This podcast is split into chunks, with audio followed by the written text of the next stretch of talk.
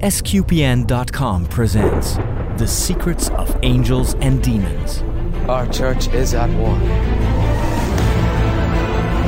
We are under attack from an old enemy.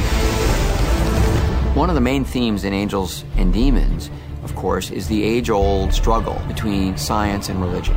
For centuries, scientists have been trying to understand so many aspects of our world, including the moment of creation.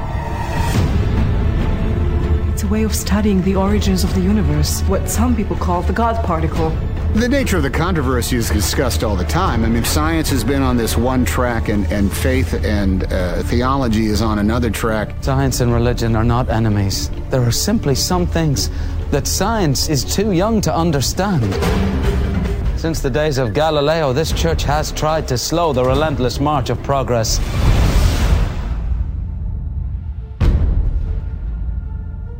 In our previous episode of The Secrets of Angels and Demons, we walked up to St. Anne's Gate at the Vatican and we learned that the secret archives of the Vatican are a lot more open than Dan Brown suggests in his story. If you look up the notes that accompany the previous episode on the website, you can even find a link that leads you to the official website of the secret archives where you can look around in the buildings yourself during a virtual tour thanks to advanced 360 degree QuickTime VR technology. Today, we continue our examination of truth and fiction in Angels and Demons when it comes to these secret archives.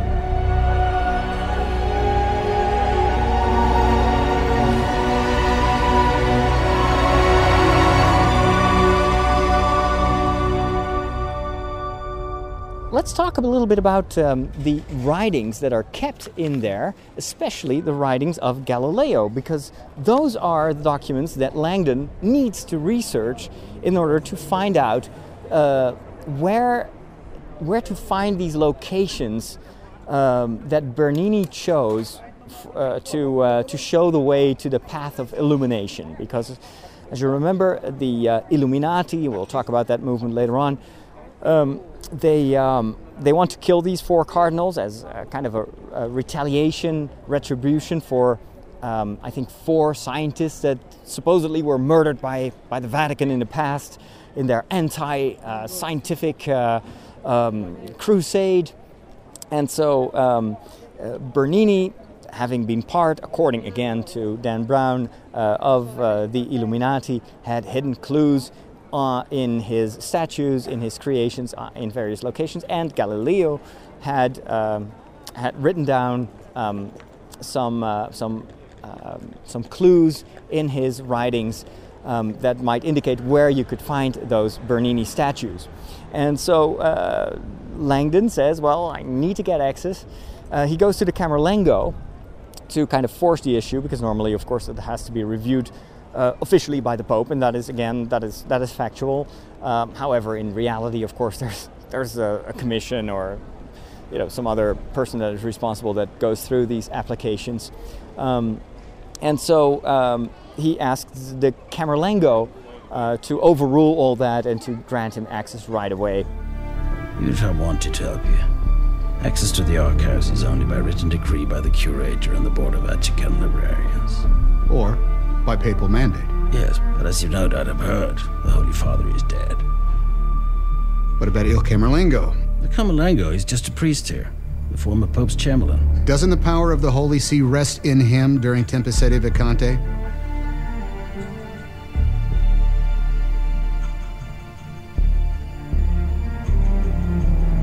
Fellas, you called me. I don't know if I've mentioned this before, but the, the way they show the Camerlengo as this super powerful dude who can decide just as if he were the Pope, that is not correct either. Um, the Camerlengo would always do that uh, together with other people. The, you know, it's not that he is this uh, uh, isolated ruler uh, that can decide anything. Um, all, all, that would be done in, in teamwork. Um, now that I mentioned this, I think I forgot to tell you last time when we were talking about, um, uh, you know, the what happens after the death of the Pope. Um, actually, um, there are three people that keep their jobs once the Pope dies. Normally, when a Pope dies, everybody has to step down, which is logical because you know their power or their mission is always derived from the authority of the Pope. And so when, when the Pope is not there anymore, everybody has to step down, and only the like the current affairs have to be carried on. And three people keep their jobs. It's the Camerlengo. Um, it is the uh, let me see. I think it was the Secretary of State. No, wait a second. The um, the Cardinal Vicar of of Rome. He also keeps his job, and the Cardinal Prefect of the Apostolic Penitentiary. So it is correct um, that uh, the Camerlengo uh, has has a certain power, can make decisions, um, and in this case, uh, you know, might have granted permission for Robert Langdon to go inside the secret archives. However, uh, it's not this uh, uh, this one superpower um, in in this interbellum between one pope and another. Not sure if the word interbellum is a is the correct word. Anyway, so why Galileo? What's the problem with him? Uh, were his writings really in the secret archives? Well, actually, yes. Part of the documents concerning Galileo were part and are part of the secret archives. Um, as you know, uh, Galileo uh, got into trouble with, uh, with the Catholic Church. Um, but in order to try to make clear what the problem was and, and uh, why he got involved in that, I, I got to tell you a little bit about the genesis of this conflict. And it actually didn't start with Galileo, but much earlier on. Um, it, of course, the conflict seemed to center on the question, you know, how, how is the cosmos functioning? What is the place? What is what's the location of the Earth? Um, and how does it relate to the other elements in the sky? The moon, the planets, the stars, the sun. And in ancient times, a philosopher like Aristotle um, developed this theory of the cosmos as being geocentric, which literally means it's centered around the Earth, geos. And so, um, this whole worldview that Aristotle um, developed took this the, the Earth as the center of the universe, and then you'd have the skies above with the stars that are fixed, fixed uh, to uh, the, the, this outer sphere and, uh, and everything seemed to revolve around the Earth. However, um, this, this worldview, as we know now, of course, is, is not correct. And um, Copernicus was one of the first uh, scientists that actually challenged this. And he did this uh, with the use of a lot of uh, mathematics to actually put forward the hypothesis, as he, as he named it uh, in, in his writings, that you know if you would do the proper calculations you would you could also assume the hypothesis that it wasn't actually uh, the universe that, that that circled around the earth as its center but that it would be very different and that um, actually you would have a heliocentric um, model in which the earth was just one of the many entities that floated around in space and, uh, and actually that the earth was circling around the sun instead of the other way around now, Copernicus, um, let me just find my notes here. Copernicus um, is also mentioned by, um, by uh, Dan Brown in his book. Um, and he talks a little bit more extensively about Copernicus and his, his, theories than we see in the movie. That would be too much exposition. Uh, but what Dan Brown tries to make you believe is that Copernicus was, uh, you know, had this huge conflict already, disagreement with the church, and that um, he, uh, he was afraid of, of the Pope and of the bishops, and that is why he waited with the publication of his uh, theory, um, which was called the uh, On the Revolution of the Heavenly Spheres. This was his first, you know, book in which he tried to explain this heliocentric model uh, as opposed to the geocentric um, model, and, and that he waited until his, in, well, almost literally to his deathbed to, uh, to publish that book because he was afraid of the Pope. And actually, um, Dan Brown tells you that he has been murdered by the church because of his discovery of this heliocentric model. Um, absolutely not true. Copernicus was a priest and he had very good relationships with bishops and with the Pope. Uh, he lived in the 16th century. Uh, he wasn't murdered. He, uh, he reached the uh, nice age of 70, which at the time was a very old age. And um, actually, he he had there was the Pope didn't have a problem at all with Copernicus. Quite on the contrary, the Pope, several popes, encouraged him to publish his, his writings and were very interested and motivated him in his research. So um, the, the, the reason that um, Copernicus published his, uh, his book on the revolution of the heavenly spheres on his deathbed was that he, he waited a long time. He was very uncertain whether he should publish it, not because he was afraid of the church or of the repercussions of his model, but because he was afraid that people wouldn't understand um, the mathematical side of it, that they just wouldn't grasp the math behind it. And since this was such a, a new theory with so many implications, he was just afraid that people just wouldn't get it. And that is why he, he waited, um, according to historians. Now, the other thing that is very interesting is that uh, once, uh, once Copernicus published his, uh, his book on the revolution of the heavenly spheres, basically his theory about a heliocentric cosmos, um, quite on the contrary of what uh, Dan Brown wants you to, uh, to think, uh, there was almost no murmur about it. You know, nobody talked about it. It was just, okay, well, interesting hypothesis, uh, interesting mathematics, and that's it. And people just stopped talking about it about, about this whole theory. So it didn't have at all. It wasn't this this huge bomb that went off in the world, and um, and you know his, his theory was just received uh, in a very evenly uh, moderate moderate way. However, things uh, changed with the appearance of Galileo, who had a very different character from uh, Copernicus. Galileo was much more of a he liked controversy. He liked kind of being in the limelight and uh, and, and, and being a little bit polemic. Now, Galileo um, brought Copernicus back to the forefront. Um, however, so he, he also uh, you know, had held talks about this heliocentric model and, and promoting that all, uh, everywhere he came, wrote about it. Um, however, he did that, and this is very important uh, for the, you know, to understand the conflict and why uh, he, he got a, a, number of enemies and, and, was ultimately condemned by the Inquisition. This happened in the middle of this fierce war, this, this huge conflict between Protestants and the Catholic Church. And this was a, a war of ideas. It was also uh, oftentimes a literal war. this was a very violent period. And so anything that challenged the authority of the church was seen as a threat and uh, because that's what the Protestant Protestants had done uh, all the time, that been attacking the church and basically negating or denying the, their authority and the authority of the magisterium, and Galileo seemed to do the same, and that is why uh, some conservatives um, tried to get him condemned by the Inquisition. They um, they saw his attack not not as a scientific threat to uh, you know the doctrine of the church. Uh, that wasn't the, the, main problem. The problem was that Galileo seemed to imply that you know the authority of the church is no longer valid because right it's right here in science. Science is, has authority, has the real truth, and the church uh, not.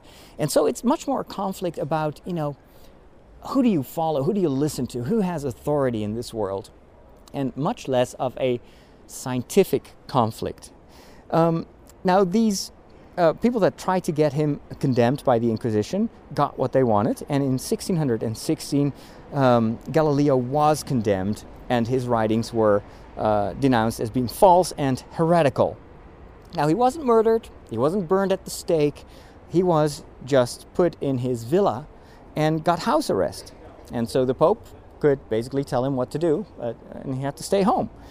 Um, so, you know, the, the it was, of course, it must have been extremely frustrating for Galileo, and it was unjust. Uh, but if you if you know the the wider context, and you'll understand that this was not really a, a result of a scientific clash, as uh, much more you know uh, like an overzealous reaction uh, in the context of this whole Protestant in, insurgence and fear of people that the church would, would lose its authority and thereby also its importance in the world.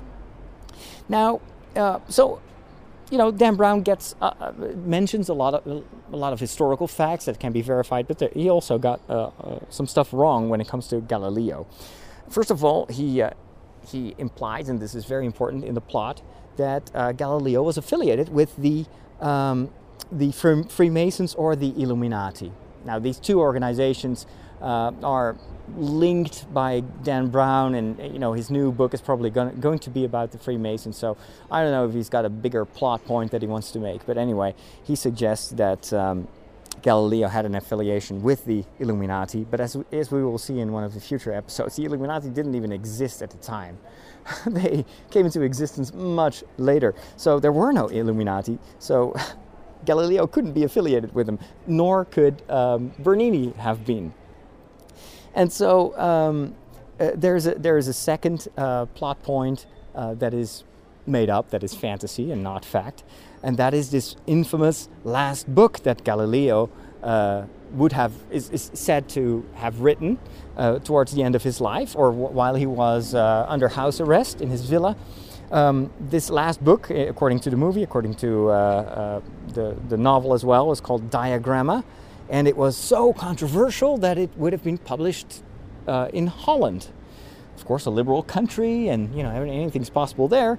Um, and then later on, the, the, this secret, secret last book, Diagramma, would have been confiscated by the Vatican and put in the secret archives, and nobody could read it because it was too dangerous for the church and for faith.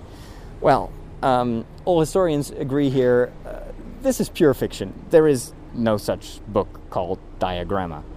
and so um, uh, another thing that you see is the discovery by Langdon and his assistant that uh, there's actually English writing on one of these pages, the, the, the page that they tear out of the book. Um, and this, uh, this secret English writing gives the final clue to the location of the first um, Bernini statue or place or location where they have to go search uh, if they want to prevent these cardinals from, from, from getting killed. Um, however, again, historians say it's very unlikely that Galileo did know any English. Uh, England at the time wasn't important at all in the scientific arena. There was nothing happening of, of interest. And so, why on earth would Galileo learn English? Uh, there was nothing to get there. It's just, it was just scientific backwaters in the, in the UK at the time, or in England at the time. So, again, that is, uh, that is imagination, that is, uh, that is fiction. Galileo did belong to a scientific society. It's not a secret society, but it was a society. He was part of the um, Academy of the Lynx, um, and he was very proud of that. And he also put their logo on his writings, and uh, you know. But that wasn't at all um, a society, a secret society opposed to the church or you know involved in any controversy. And I think it was dismantled, or it was just ceased to exist uh, when its founder died, and you know that was even before uh, Galileo's condemnation. So that might be the only inspiration, um, the only historical fact that Dan Brown might have used in order to make that link between Galileo and this, uh, this group of Illuminati. Um, now, of course, we, we know that Galileo was right, and that no, the sun and the moon do. Well, the sun, at least, not the moon does, but the sun does not revolve around the earth, nor do the stars. We are just part of this big galaxy, and there are many, many, many, many galaxies uh, in the cosmos. And so we, we now understand that um, Galileo and, and Copernicus before him uh, were totally right in, uh, in, in trying to, uh, to question that geocentric view. And uh, all this led in 1992 to a gesture by John Paul II. Of course, you know, scientists for centuries knew that, you know, the church had made a mistake there and should have never condemned Galileo because of his scientific views. Um, but in 1992, John Paul II, also in the context of this ongoing debate between um, people of the faith and people of the church and, and people of science, and this, this, this ongoing dialogue between, uh, between faith and, and the scientific world, um, wanted to, uh, to make a gesture, and so he officially revoked this condemnation of Galileo. And um, at the time, I, they said something very important. Galileo, uh, they said, had a keener insight in how the Bible should be read than his persecutors. And I totally agree with that. And there is a very famous quote of Galileo, and um, I just want to mention that because um, I think it's a very good one. Uh, Galileo uh, said once, The Bible teaches how to go to heaven, not how the heavens go. And I think that that's a very respectful quote, of course, both of, of religion and of science. They all talk about their own realm, and they are not in opposition, uh, but they just talk about different realities. And uh, as I said before in, in, in my first episode, uh, the, the, faith talks about um, why are we here and what is our goal in life, what is, what is the purpose of everything that exists, whereas science talks about you know, how did things come about and how did this world evolve and when did that happen and for how long, etc. So you know, different questions, different answers. But the um, the whole the whole plot of this um, this this opposition between faith and uh, and science is at the core of uh, of angels and demons, and also, uh, as we discover later on in the story, is is the reason uh, that um, what, that the Camerlengo uh, did what he did, and um, and I think that we need to talk about that a little bit more about science and faith. So uh, we might talk about that in one of the future episodes. But for now, I think this is enough. Uh, when it comes to the secret archives here in the Vatican beyond this city wall here. Um, so again, um, it's not as secret as, uh, as you might think uh, when you read Angels and Demons. And I think it's now time to follow um, our uh, Professor Langdon and rush over to the Pantheon and, uh, and try to follow these same traces, all these Bernini traces and, and coded messages um, that um, will hopefully lead us through the story. And so next time I'll be, uh, I'll be talking to you from the Pantheon in Rome. Thank you for listening to this episode of The Secrets of Angels and Demons. I hope you enjoyed it. If so, um, you might want to leave a review on, on iTunes. Um, you can also go to sqpn.com for more information about this shows, for other um, programs that I produce.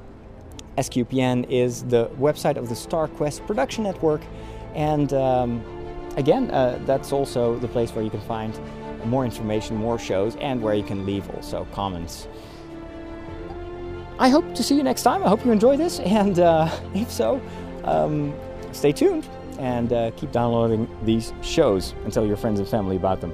From Rome, from uh, the uh, well, underneath the buildings of the state the, of the city of the Vatican, I say goodbye.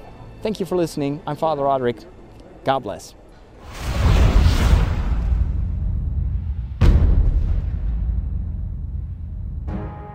SQPN, leading the way in Catholic new media.